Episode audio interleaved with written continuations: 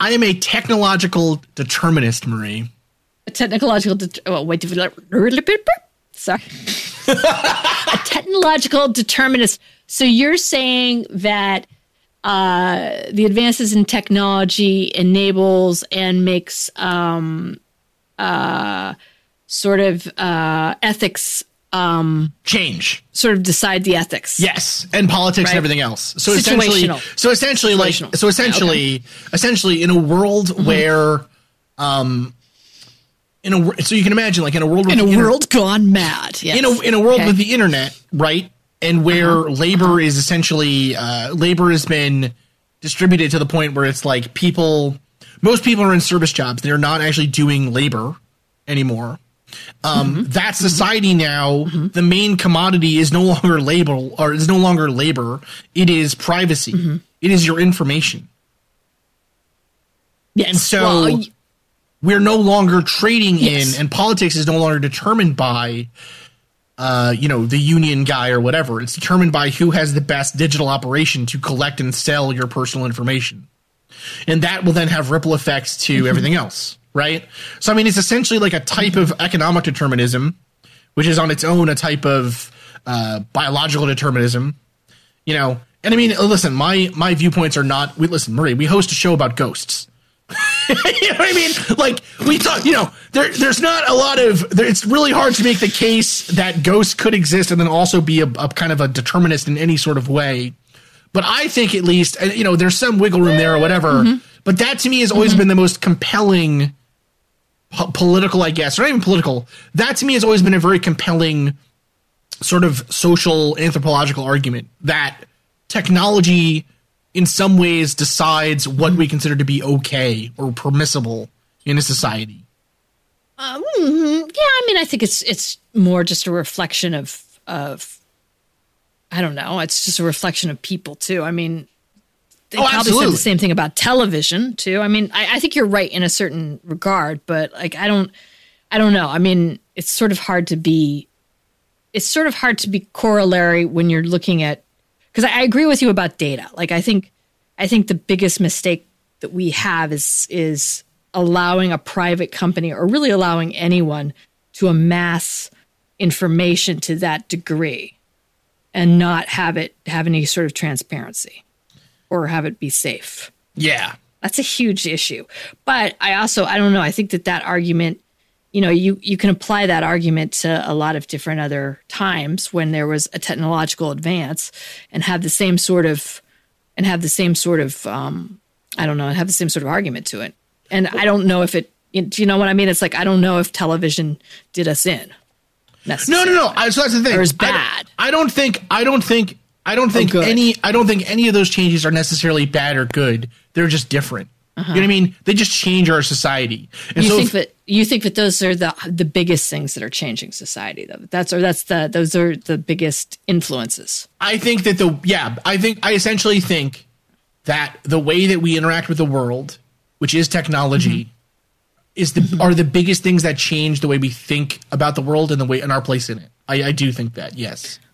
But then what what about pre-technology? What was what was it then? The church? The printing press? There's always been technology though, right? Before before science, Yes. before there's always before, been advances. before yeah. modern science as we knew it. Yes, we were we were we were magical, we were spiritual, we were religious, right? And then now, Right. as we've gotten be- better at okay. science, mm-hmm. science has taken over as religion essentially. And so today, our morals are shaped by technology and science, as opposed to before when they were shaped by how we thought the world worked, how we thought the natural world worked, mm-hmm. but that wasn't really how the natural world worked. And in and in a thousand years, when we have escaped our biological bodies and we're brains in jars or whatever, we're just we're just brains in boxes, man. I'm looking forward to that day. yeah, like when that happens, our our morals and societies will change again. And you know what I mean? Like that's the I'm with ah, yeah, yes, kind of. Kind the of. I- I, problem can see it. the I see problem the problem with it is it completely discounts the idea that there are some things that are almost timeless Mm-hmm. Evergreen. Exactly yeah, Yeah. like Yeah. like would a brain there's a fixed moral. right Yeah. would a brain in a jar could a brain in a jar love another brain in a jar in the same way that a human today could love a hum- another human Aw, Like I don't I don't it's know. kind of a sweet thought, though. Is it two brains banging on each other? Just ridiculous, Marie. But So, so two brains. So then it's the love has to be sex. So that right there. no, no, no, no, no, no. It doesn't. It doesn't have to be sex. No, no. But I'm. But, but really, though, what I'm saying is, what I'm saying is, I guess, um, if you were just a, if you were a brain in a robotic body, right, free Okay, of so forget. Yeah, forget. Yeah, forget the box. We're not in the yeah, box anymore. no, you're a brain in a body. You still have a body. we're in a but- brain and a body. But Robotic maybe body. maybe Okay. we don't have smell. Maybe we don't have a sense of smell. Right? Oh, okay. Does that change the quality of the love to such an extent that we can consider it to be a different sort of love? Because they're not smelling, Well- you know, pheromones or whatever the hell, you know. But there's people now that don't have a sense of smell. Right. And so yeah, and they pose a and, and that's the whole thing here, right? That's the whole They can fall in love. they can I don't. see- They can, yeah. but their experience is. But that's the thing, though, because their experience is not the dominant experience. How they experience love is not the way that like society thinks of it. Do you know what I'm saying? you know what? I don't. I don't think you know what we're saying. We've gotten deep in, Marie. I'm just, you know, we're just like that was like the best non sequitur open for something that we're not even talking about in the episode ever. That's deep. Oh my god, that was funny. So, that was, that was deep. listeners, the reason why Marie and I started out this episode discussing economic determinism is because we're starting to do advertising on the show. So, here's the deal. Da da da da da. Ba-ba-dum, ba-dum. So, for those that have been listening to the back catalog recently, you'll have noticed that ads have been placed. We're attempting to place them as gingerly as we can. It's a little hard when you talk as quickly as I do, um, Yes. but we are surgical precision. trying to use surgical pre- precision to add ads in. We're still kind of in the process Uh-huh. of trying to figure out, you know, where's the happy medium between too many ads and enough ads that we can kind of pay the people that help us work on the show. Yes, Those kinds of things. because But it's still a capitalist society, even though. Yeah. Even though we are devout Marxists, we still need to pay bills. But so the idea, the idea here for the ads, need some food. the idea here with the ads is the show is growing. We want to make it better. We want to get better equipment. We want to be able to help the the people who edit the show. Uh, Jake, in particular, who edits the show right now, essentially for free. Yes. On top of a real day job and an awesome band and everything else, we want to help. Uh, you know, Desdemona. Desdemona, does who- who does- our art. Yep. our art, our web design, our you know all eh, eh, eh, on and on and on and on. So as part of that, we're hoping to do advertising, or we are now doing advertising. If you have a product as a listener that you'd like to see advertised on the show, or you are in a business that would like to purchase ad stuff from us, please let us know. We'd love to have you on. Um, and yeah, hopefully it hopefully it works out great. We're gonna see. Yeah. Yeah, it's gonna be wonderful. Yeah. So with that, uh, Jake, roll the tape.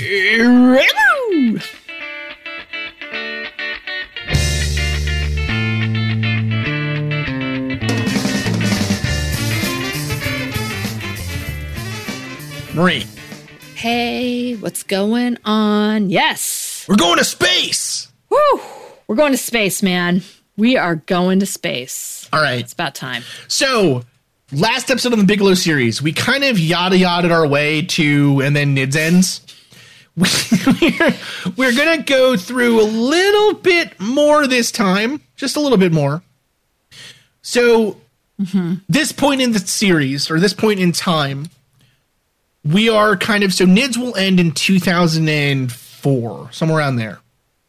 But it's winding down from essentially like 1990, 1999, I should say, rather. Winding down. Um and to start with in this series, or this part of the series especially, we need to give a huge shout out to um, Isaac Koi, Keith Basterfield, uh, Alejandro Rojas, uh, just, you know, doing a lot of this, getting a lot of this information around there.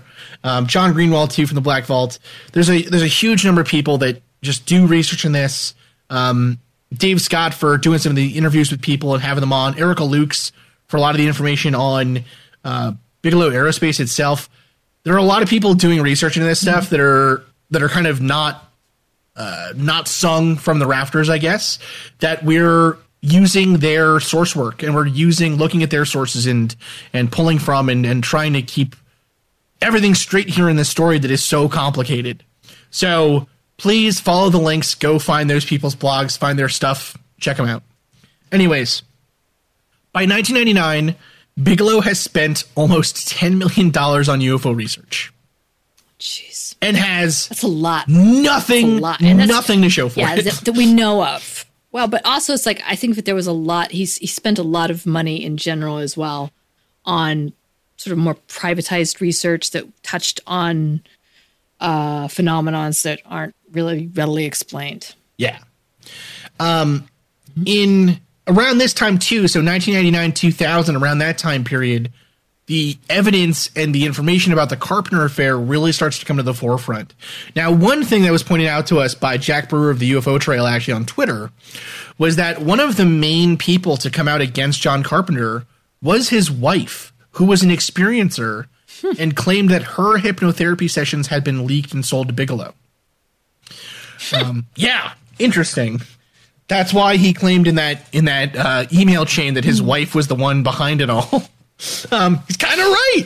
But anyways, It's always the spouse. always the wife. It's always the wife. So that the Carpenter affair really kind of blows the lid off this MUFON NIDS connection, and it creates a lot of significant controversy. It kind of causes Bigelow to step back from MUFON for a couple years. Although he's going to step back in pretty soon. He never really goes away, as far as we can tell. Around the time of NIDS closing, though, so around 2004, 2005, around that time, we also start to hear rumors and rumblings from former NIDS members, supposedly. Mm-hmm. Now, one of those members will put out a will put out a, a letter, I guess you'd say, and this was going around UFO forums and mailing lists at the time. We have not been able to verify this letter. It is written by one Dale Stevens, supposedly, with a very old email. It's published on July 2004. At earthlink.net, something like that. So right? yeah, at cox.net. Right? but so what what he says though, we're gonna read some of this we're gonna read some of this letter. And the reason we're gonna read some of this is because it fits with a lot of the other stuff that is gonna come out in this series. Or a lot of the other information that has come out about how Bigelow has run the ranch and generally runs things just normally. Okay. So here is this here is this quote. So uh, quote I recently sat down for lunch with a former staff member of the National Institute for Discovery Sciences, NIDS. As a longtime follower of the UFO field, over the years I had often heard stories and read rumors on message boards posted by conspiratorial minded ufologists that NIDS was a front for the CIA, that NIDS had in its possession a crashed alien spacecraft, that NIDS was privy to secrets regarding alien technology and many others. Now that my acquaintance was no longer in their employ, I pressed for answers to these wild claims. As I suspected, nothing could have been further from the truth. Many in the UFO community looked to NIDS to solve the UFO problem. Some seemed to spend more time and energy gossiping about what NIDS was investigating, what NIDS should be investigating, or what information NIDS was hiding than doing any original research of their own. Editor side note, burn. Um, I learned that the real question is not what stunning information NIDS is hiding, but how a research organization could have such a poor track record of accomplishment over such an extended period of time. Editor's note, double burn. My acquaintance confided that largely unknown to outsiders, NIDS fell prey to a variety of internal problems poor management, lack of direction, lack of creativity, lack of funding, a negative company culture, poor hiring decisions, and low morale fueled by annual layoffs. This was compounded by the elusive nature of the field of study. In one example, when my acquaintance, newly hired, asked for direction, the response given was to spend a couple of hours a day surfing the web for items of interest. According to the former staff member, the unwritten rule for survival at NIDS was stay below the radar. This applied even to the administrator. Um, and then they said uh, the following While many lessons can be learned from the problems at the National Institute for Discovery Sciences, for now the UFO community should simply know that after nine years, NIDS research organization is over. Investigator Roger Pinson quit in January 2004, and with the May 2004 layoff of Deputy Administrator Bruce Cornett, there is no investigative staff remaining. Dr. Cornett moved across the country to take the position in NIDS, only to be laid off by Bigelow less than four months later with no severance package, and before he was there long enough to collect unemployment. While you wouldn't know it from looking at the NIDS website, the focus of the Science Advisory Board was long ago shifted to mainstream aerospace research. The National Institute for Discovery Sciences now consists only of Administrator Colm Kelleher, a receptionist, and a part time site designer. End quote. So basically, it's a lot like what you read on Glass Door or whatever the website is about Bigelow Aerospace. If you go in and look at the reviews, the like the ex-employee reviews of working there, it's scathing. They are bad. How how awful it is. And I these aren't for people this it's again, it's not like conspiratorial you know, one way or the other. It's pretty much like people who went to work Bigelow Aerospace in a number of different occupations, and they there's a lot of them that are saying the same thing, which is just it's paranoid. They are poorly run. There's nothing, you know. There's uh, so it's sort of to me, it's very interesting that this highly, you know, I, this research group that was doing something very secretive or you know relatively perceived as secretive had this exact same experience, like yeah. zero severance. So there's actually, well, there's actually a quote. So some of the Glassdoor quotes. This one's from 2019. Uh-huh. Um, quote. Uh-huh. There isn't enough room to provide all the cons. Every day you wonder if you're going to be fired on the spot and walked out by guards. The morale in the company is completely shot because of this. They're so behind on technology that you actually revert backwards in your career progression. They have taken away email and internet away from half the company because the owner doesn't trust his employees. Dang, yo. Yeah. I mean, that's that's another that's yeah, another one another rough. one another one says um, do not move here, do not work here, do not trust anyone. This place is run like a prison. If RTB personally invites you to come work for him, you will be making a very costly decision. Do not put your trust in him as I did. Impossible to have a career here. His immediate inner circle knows nothing of leadership, has no experience in management, and are horrible people that only care for themselves. The person also says uh, DOL slash OSHA seriously need to investigate Bigelow Aerospace. NASA is foolish to work with him. The rest of the reviews are true. Um, and then one from management says, quote, ungrateful employees who think they are entitled to more than they deserve. You are not irreplaceable, and if the people writing these reviews are caught, they will be terminated immediately. Engineers and machinists needs to realize they are a dime a dozen, and people are begging for jobs here. You should be grateful to be a part of this team, and grateful for Mr. Bigelow and his management team's experience. For those of you who are loyal to Mr. Bigelow, thank you. For the rest, so, management is watching, and you will find out just how replaceable you are. See, I think that might be a plant. To me, I would assume that would be somebody who is. Yeah, if it reads like a plant. Say something. It reads like a plant. Now, that one reads like a plant, like definitely. But I would say, like, man, yeah, that's awful. And those are those that's are awful. just those are just some. There's loads. So, the company we're talking about here, Bigelow Aerospace, is founded in 1999. It's founded in the middle of the NIDS years, but is essentially founded as NIDS is starting to die.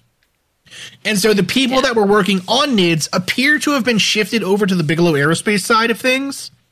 Although, again, mm-hmm. from that letter, we also have confirmation that the NIDS Science, Science Advisory Board wasn't really the NIDS team per se. They were mostly the NIDS team were people they hired to come live and work on the ranch, right, and perform you know investigations, yeah. quote unquote. Yeah. yeah. So that's kind of where things sit in 1999. And so he begins Bigelow Aerospace. And with that, we are going to have a word from our sponsors. From our sponsors. And we're back. Mm-mm-mm. Thank you, sponsor. So, Bigelow Aerospace, founded 1999. The goal of Bigelow Aerospace really is for people to be able to get out into space. Space tourism has mm-hmm. been a Bigelow pet thing for seemingly a long time.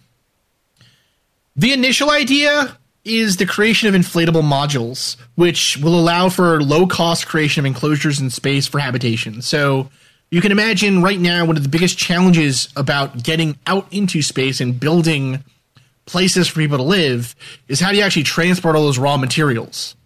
Um, mm-hmm. Every ounce of extra weight on a ship is another, you know, I don't know, X, X amount of dollars, yeah. right? Yeah, of space fuel, of, of, of rocket fuel, of space fuel, of, of space, space rocks, fuel.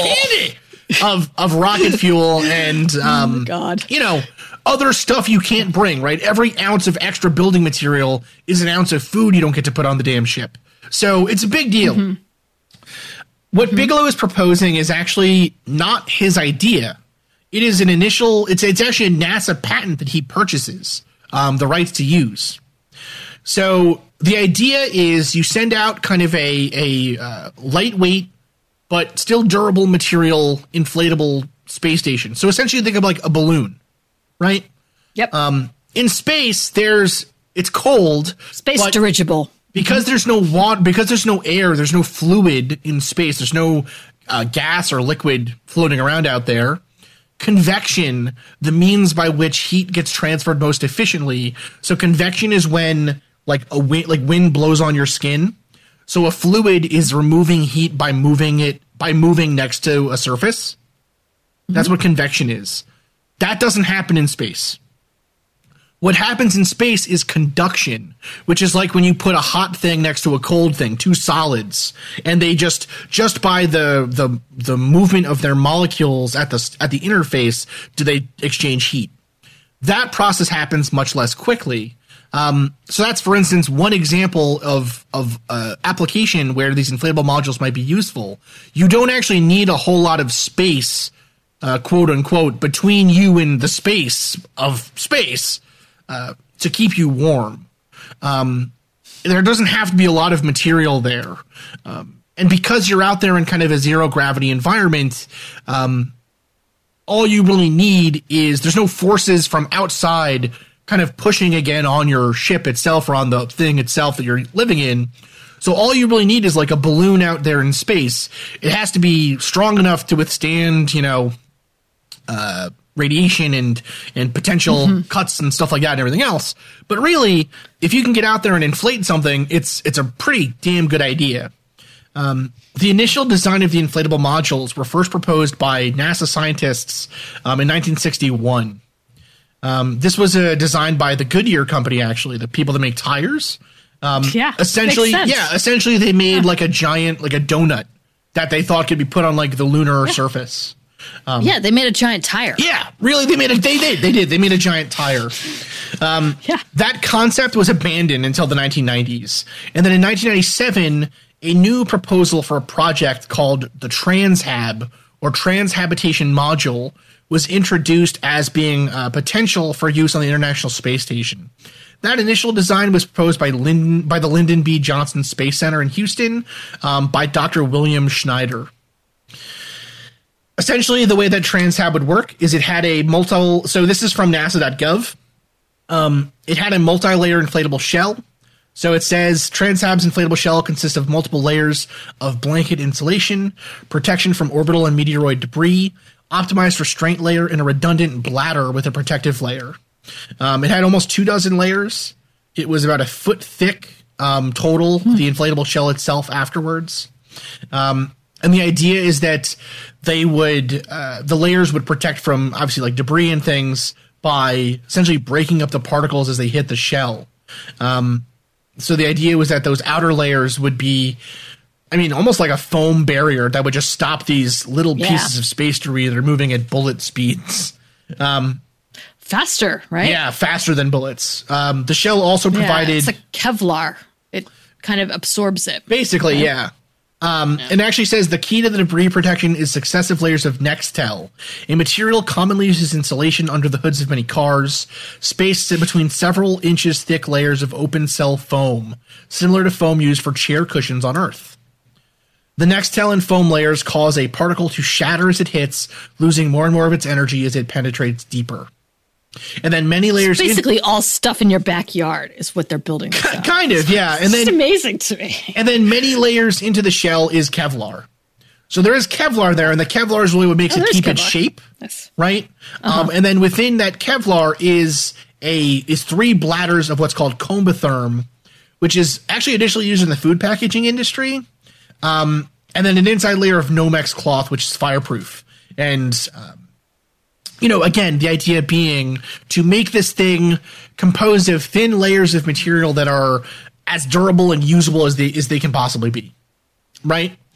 Um, the core structure, kind of the the material itself that makes this thing, was made out of lightweight carbon fiber composites.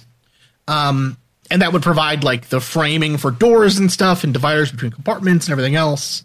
Um, and then uh, essentially it would have a tunnel underneath it that was non-pressurized um, that would provide the air tanks and other things that would be there for the initial inflation. But once it was inflated um, the idea was that it could essentially exist on its own. I mean you would have to still provide you know air. You would have to provide, provide Yeah. air to breathe and everything else. But essentially like even if no humans lived there and it was just running over time it doesn't really matter what gas is in there it would still hold its shape. It would still you know be inflated quote unquote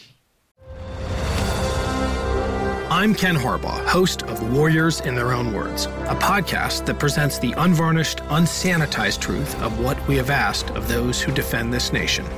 As a country, we need these stories more than ever. Stories from Americans who have borne the battle, including 30 year old remastered interviews with veterans from World War I recounting their time in the trenches of Europe, and with veterans from World War II, Korea, Vietnam, and from our most recent conflicts in Iraq, Afghanistan, and other battlefields Americans may never have heard of. Hear their stories by listening to Warriors in Their Own Words wherever you find podcasts.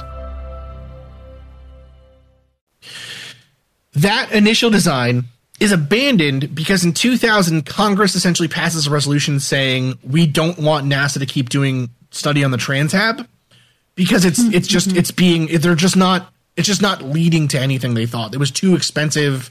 They thought the project was kind of going nowhere and it was just um at that time we had no plans to go back to space. So why the hell are we designing ways to live in space, right? If we don't even have rockets to send to space. So um Bigelow Aerospace then basically contacts NASA. The guy who actually wrote the initial idea of the Transhab, Dr. William Schneider, um, is actually got he a call is made between him and Bigelow. Bigelow calls him and says, "Hey, what would it take for me to get this technology from you guys?" And he's like, "Well, Classic Bigelow. yeah. And so he says, like, well, let's work together. And Schneider will say in interviews, like, he was actually really impressed with Bigelow. Um, he was impressed with the Bigelow engineering team. He was impressed with the people he met. And so Bigelow gets a patent license in 2003 from Schneider and NASA. And, and that's really how those inflatable modules start being a thing. Is amazing. Bigelow purchases the patent from this guy, and the guy goes to start working for Bigelow. Um, yeah, that's how that happens. One of the weird things, though, about Bigelow, and Marie, we touched on this in an earlier episode, is his personal feelings on what what space what what does space mean to the American people, and what does he think about NASA not letting him personally into space? so, um, he has a he he did an interview in Salon by uh, with Amy Standen. And so she asks him, quote, You've written before about the need to commercialize space. What does that mean? And how does it compare to the prevailing attitude about space, especially NASA's perspective? And he says, quote, It's quite insidious. NASA's version of commercialization is not privatization. Those are two very different words in NASA's mentality. NASA's view of commercialization is we, NASA, own everything. We own all the hardware, we own the facilities to move people back and forth, and when they get there, we own that facility too. So, in our scheme of commercializing things, we intend to be in business. They are a federal federal agency that's tax exempt and that gets $14 billion a year. And so they're paying no income taxes, and here they are absolutely in business. They take 100% of the revenue of any company that pays them to do anything. And that's wrong. That's absolutely dead wrong. And it's a huge competitor to free enterprise. and so then she says, Why do you think NASA has been reluctant to allow tourists in space, like Dennis Tito, for example? Um, and he says, uh, Well, it's the mentality that we own space. NASA stands for No Access to Space for Americans. NATSA, NATS, NATSFA, NATSFA, NATSFA. That's what it stands for for me, to, to me, and to most Americans. NASA has exclusive control. Does it? Does it though? lock on everything having to do with space, except for the Russian side. And they were just beyond belief in being rude and obnoxious in response to Dennis Tito's trip. It was just embarrassing to this country. End quote. Now, his preference for Russian space uh, travel is going to become important in a couple years. but let's let's just pick on this for just a minute. Sure. I think it's an interesting.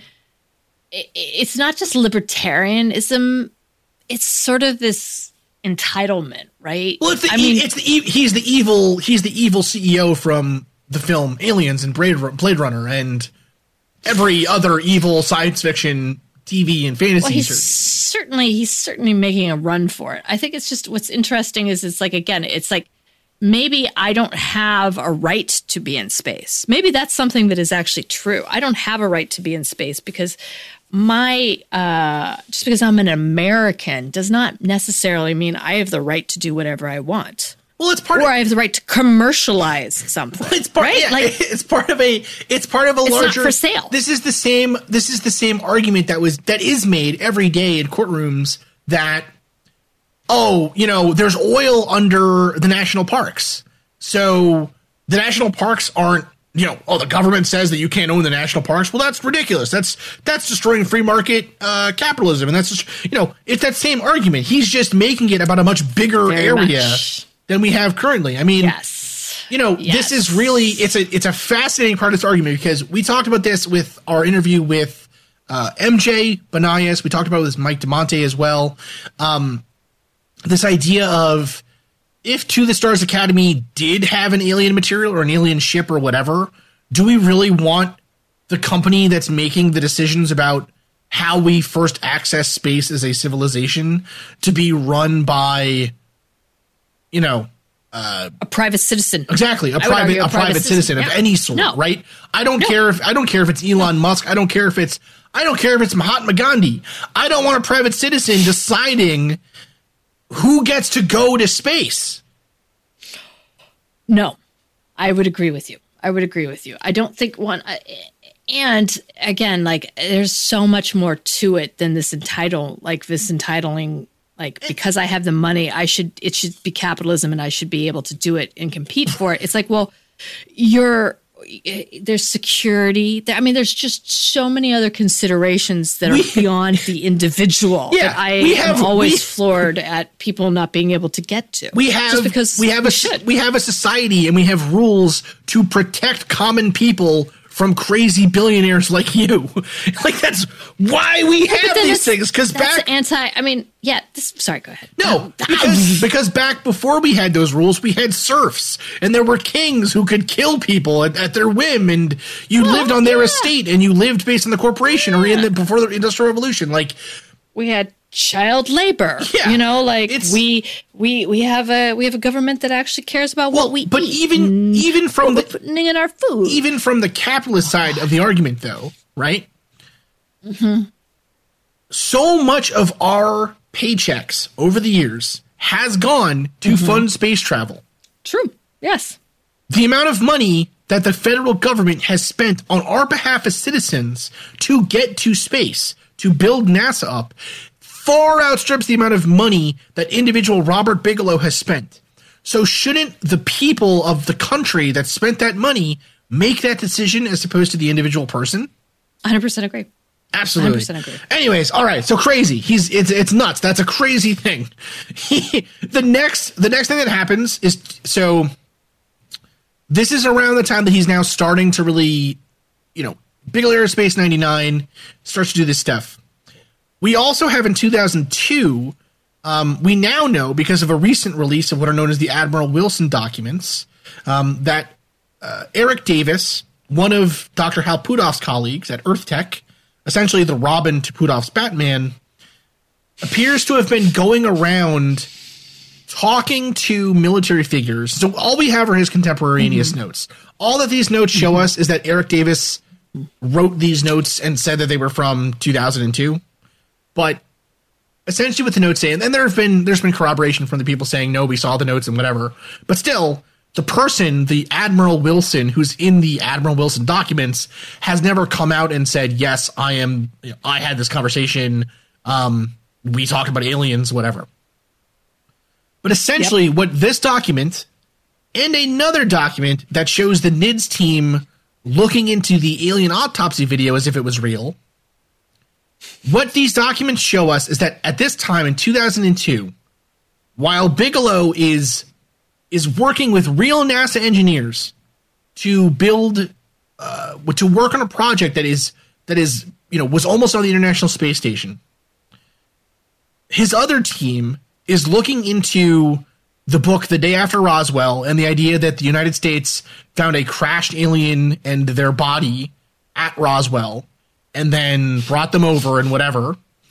They're looking into that, and they're also looking into the um, alien autopsy video that everyone on the NIDS team, at least, well, so Eric Davis, Bigelow, and Kit Green seem to believe that the video, the autopsy video at the time, was genuine. That video has since come out to be a complete hoax. Um, and now, and, and now Kit yeah. Green, and now Kit Green says he does not believe the video is genuine anymore. Yeah. But so it's yeah. not, it's not a good, it's not a good time period for NIDS, right? They're looking into no. these things that are um, hoaxes or are part of a larger conspiracy mythos. They're not doing science really. Um, they're just kind of doing stuff. Uh, yeah. Yeah. Oh God. Yeah.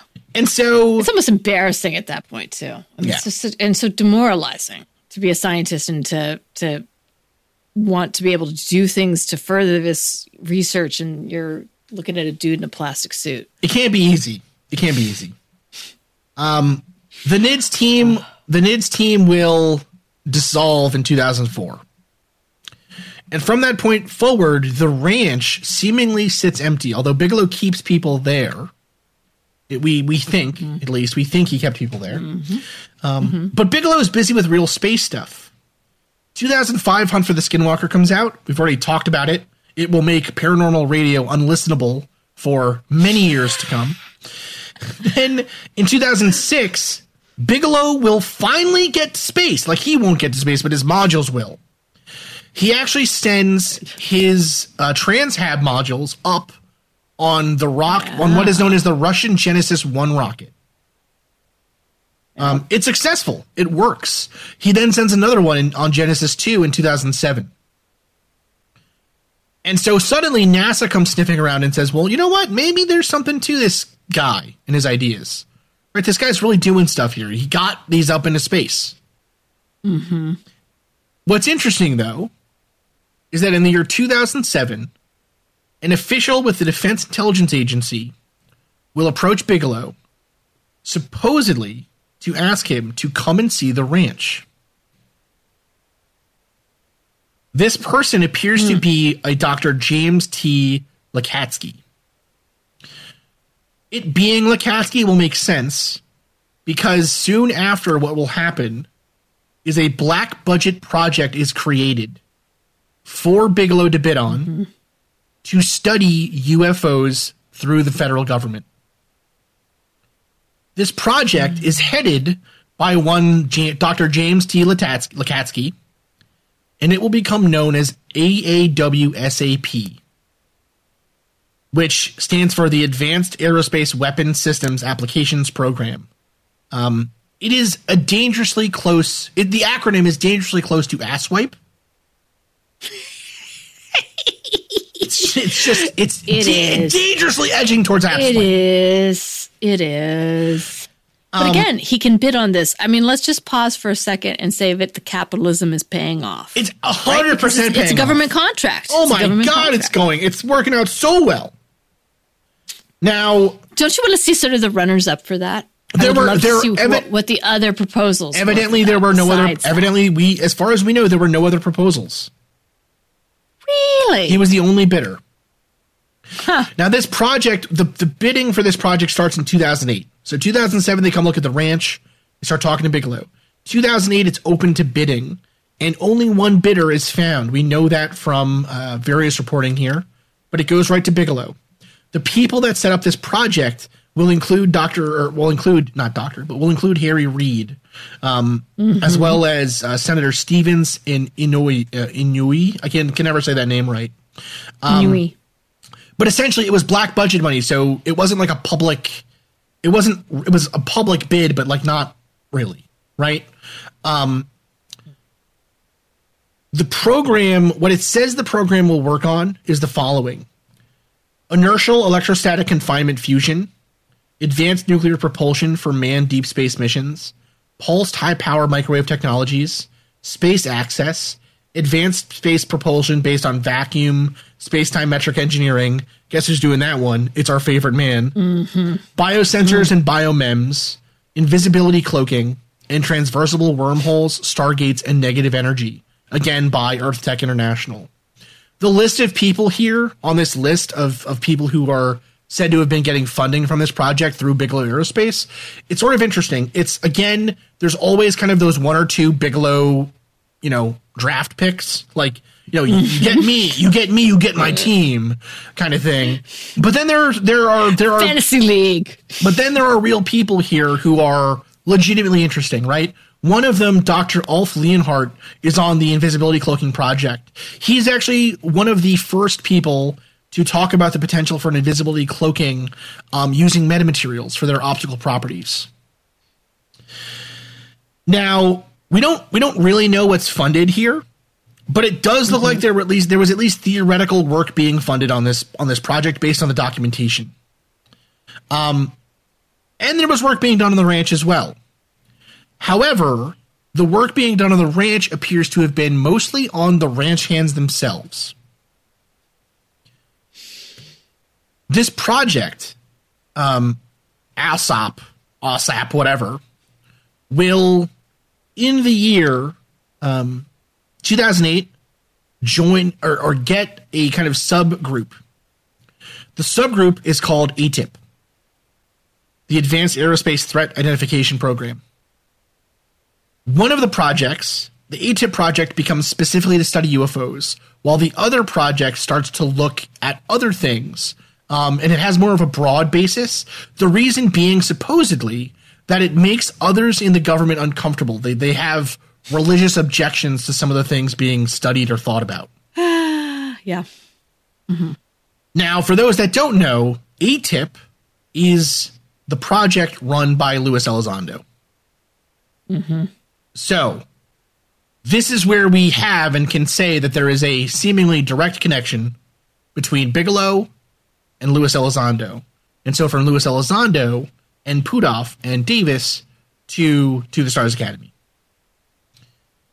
Um, ATIP will be dissolved eventually, and Elizondo will leave and then we'll join up with To the Stars Academy, doing very much so some of the similar research that it appears Bigelow was being funded to do while he was in the government or while he was working on this black budget project. Mm-hmm. And so, with that part of the story now, we come to the early 2010s. Around 2009 is where we're going to leave it off here. Bigelow has gotten to space two times. He's put two things up into space. He has gotten a black budget project with the federal government. Cherry gig. Elizondo has come into the picture now, working on this project uh, for which Bigelow was the only bidder, or the only, you know, the, the the let's not say the only bidder. He was the only bidder we know of so far, and or to date, I should say, and mm-hmm. he is he is the person who will win the contract. His company is the one that will win the contract, Yes. Yes. and the ranch itself, or kind of the UFO research, is now shifting away to another group called ATIP. This this group run by run by Elizondo. But 2009 ends up being kind of an interesting year for Bigelow because it's the year that he gets back involved with MUFON. And that, Marie, is where we're going to pick up next episode. Oh, God. You got to say, oh, listen, my music's going. Um, I was like, You gotta I was give it to him. Whoa! On the fly editing, that's great.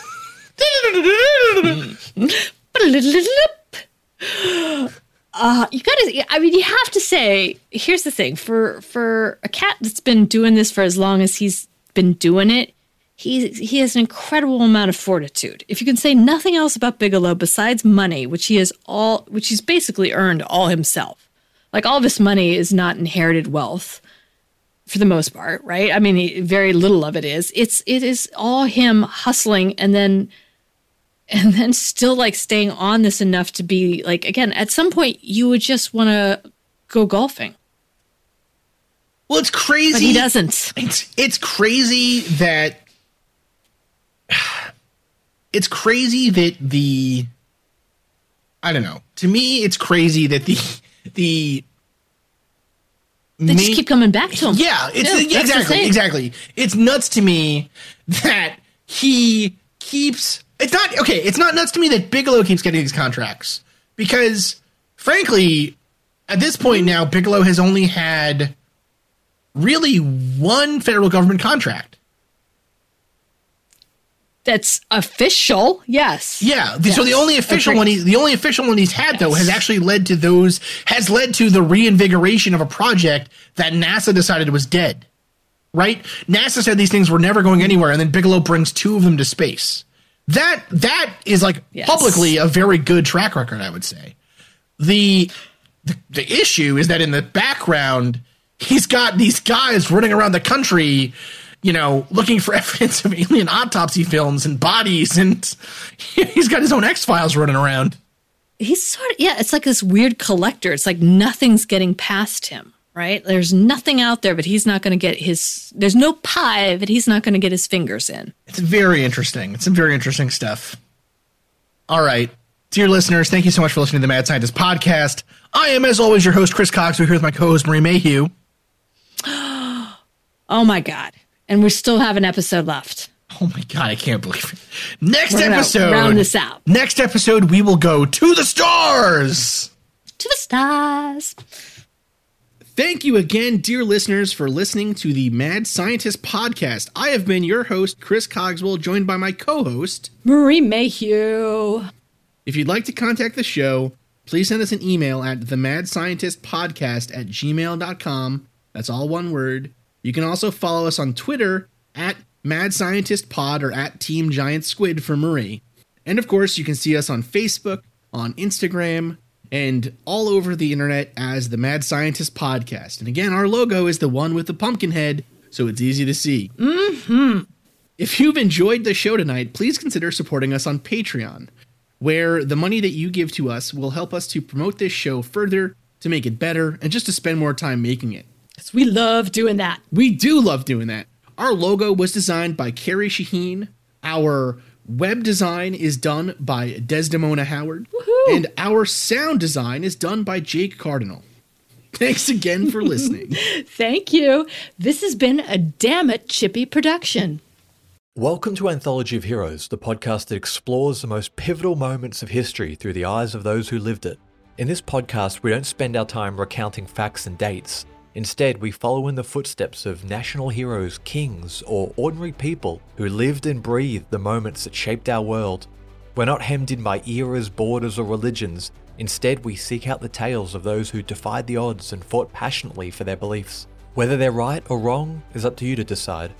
From Vercingetorix's doomed rebellion against Rome, to Osceola's unshakable war against the USA, all the way up to the inspiring Sobibor concentration camp uprising in World War II, each episode is an immersive listening experience, blending music and sound effects to really draw you into the story. Our episodes go for about 45 minutes, making them perfect for your commute, and are crafted using a wealth of historical sources, which I list on our website if you want to learn more. I'm the host, Elliot Gates, and I'm thrilled to have you joining me as we uncover history's hidden gems and illuminate the faded pages of our past. Look out for the Anthology of Heroes podcast on Spotify, Apple Music, or anywhere else you get your podcasts from.